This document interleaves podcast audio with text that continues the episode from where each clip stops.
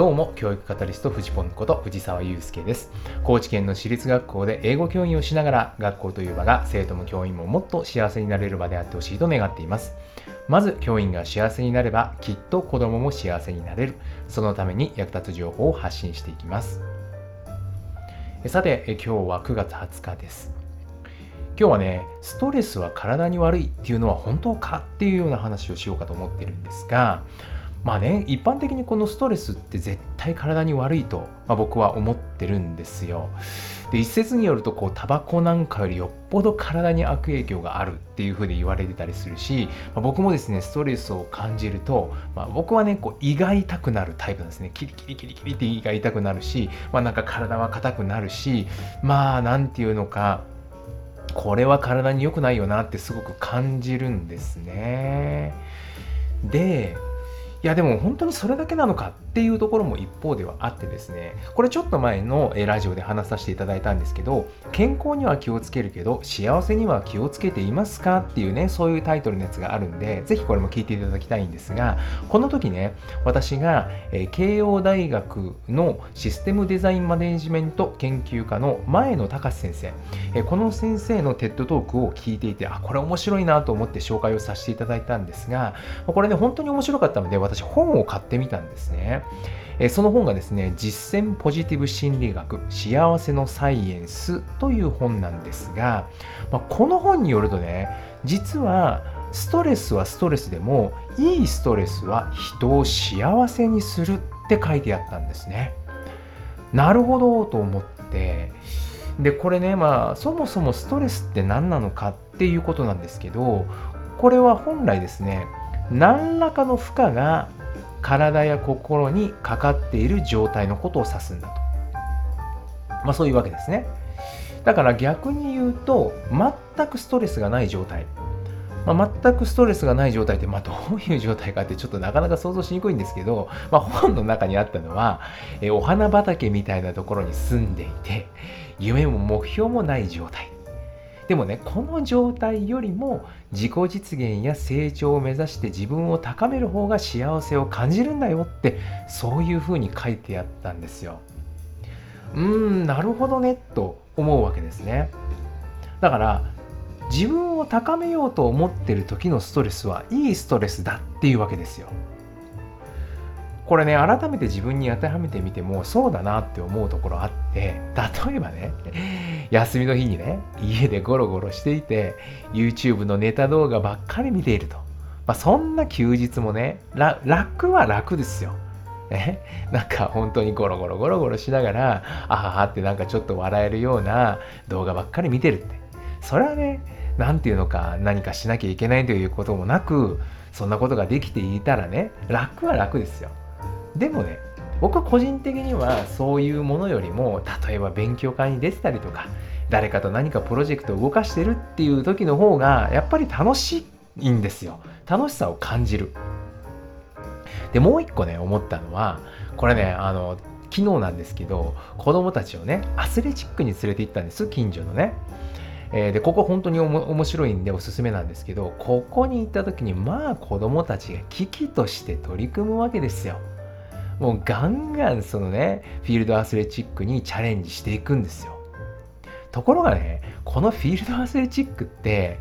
体へのストレスって半端ないわけですよね。もう僕はね、正直1個やってもうギブみたいな感じやった。これ以上無理無理みたいな。もう手も痛いし足も痛いしみたいな、そんな感じになっちゃうんですけど、でも子供たちもね、そのストレスは感じてるはずなんですよ。もう手が痛いとかね、綱を持ちながらうわーとかって言ってんだけど、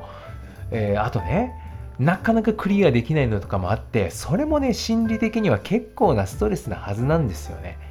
ところがね、見てると、あーとかって言って失敗してまた戻って、また始めて、また戻って、また始めてってやるんだけど、いやもうね、全然やめないわけですよ。で、クリアできるまでやって、クリアできたらよっしゃーとかっていう風に言ってるわけなんですね。これ見てたらね何て言うのかまあ問題なのはこの負荷がかからないことじゃなくってこの負荷がかかっている状態をストレスとして認識しているかどうかなんだろうなって思ったんですね。いやもちろんね、えーと、心身へのケアとか適度に休むことっていうのは大事ですよ僕らも結局昨日はこのアスレチック行った後に温泉に浸かって体を癒して帰ってきたわけなんですけどでもね、この、この、まあ、前回のこのラジオの時に紹介をさせていただいたウェルビーイング、幸せの4つの因子の中にはですね、やってみようとか、ありがとうとか、なんとかなる、そしてありのままにっていうこの4つの因子がね、紹介をされていたわけなんですが、特にこの最初のこのやってみようというやつですよね。こことすごく今の話って密接につながっていて、これ反対はやらされ感だっていうふうに言ってたんですけどこれね負荷がかかっている状態であったとしてもやらされてるって感じてなければそれはねストレスにならない。まあいいストレスっていう風な言い方をしてたんですけど、まあ、僕の感覚で言うとですねストレスとして感じてないっていうことなんですよね。でこれが自分を高めるとか、えー、成長につながるって思ってたらそれは本当に幸せにつながっているっていうふうにすごく感じられるわけなんですよね。で生徒も教員も幸せになれる学校って皆さんどんな学校だと思います？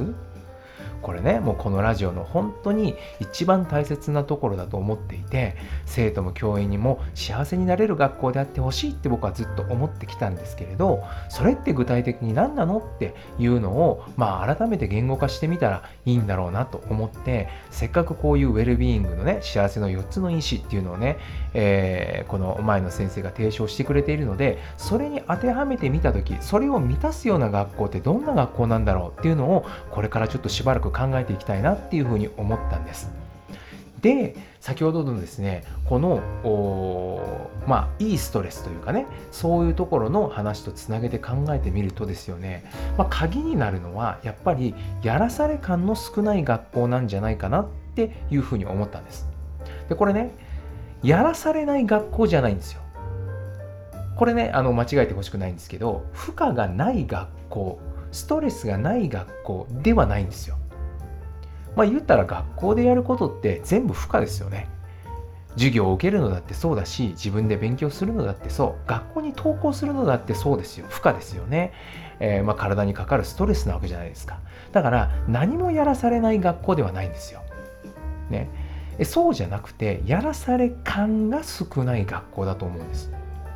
負荷はもちろんかかる。だけどその負荷がかかっている状態をストレスとしてあんまり認識しないような状態。これがですねやらされ感の少ない学校じゃないかなと思っていてこれはね僕は生徒も教員も同じだと思ってるんです。いろいろやることはある。だけどそれがね主体的に取り組める。自分でやろうと思ってやっている。あこれ面白そうだなやってみようってそういう気持ちで取り組めている。そんなことが実現できる学校って絶対生徒も教員も幸せだろうなって思うんですがいかがでしょうか？何かの参考になれば幸いです。走り出せば風向きは変わる。ではまた。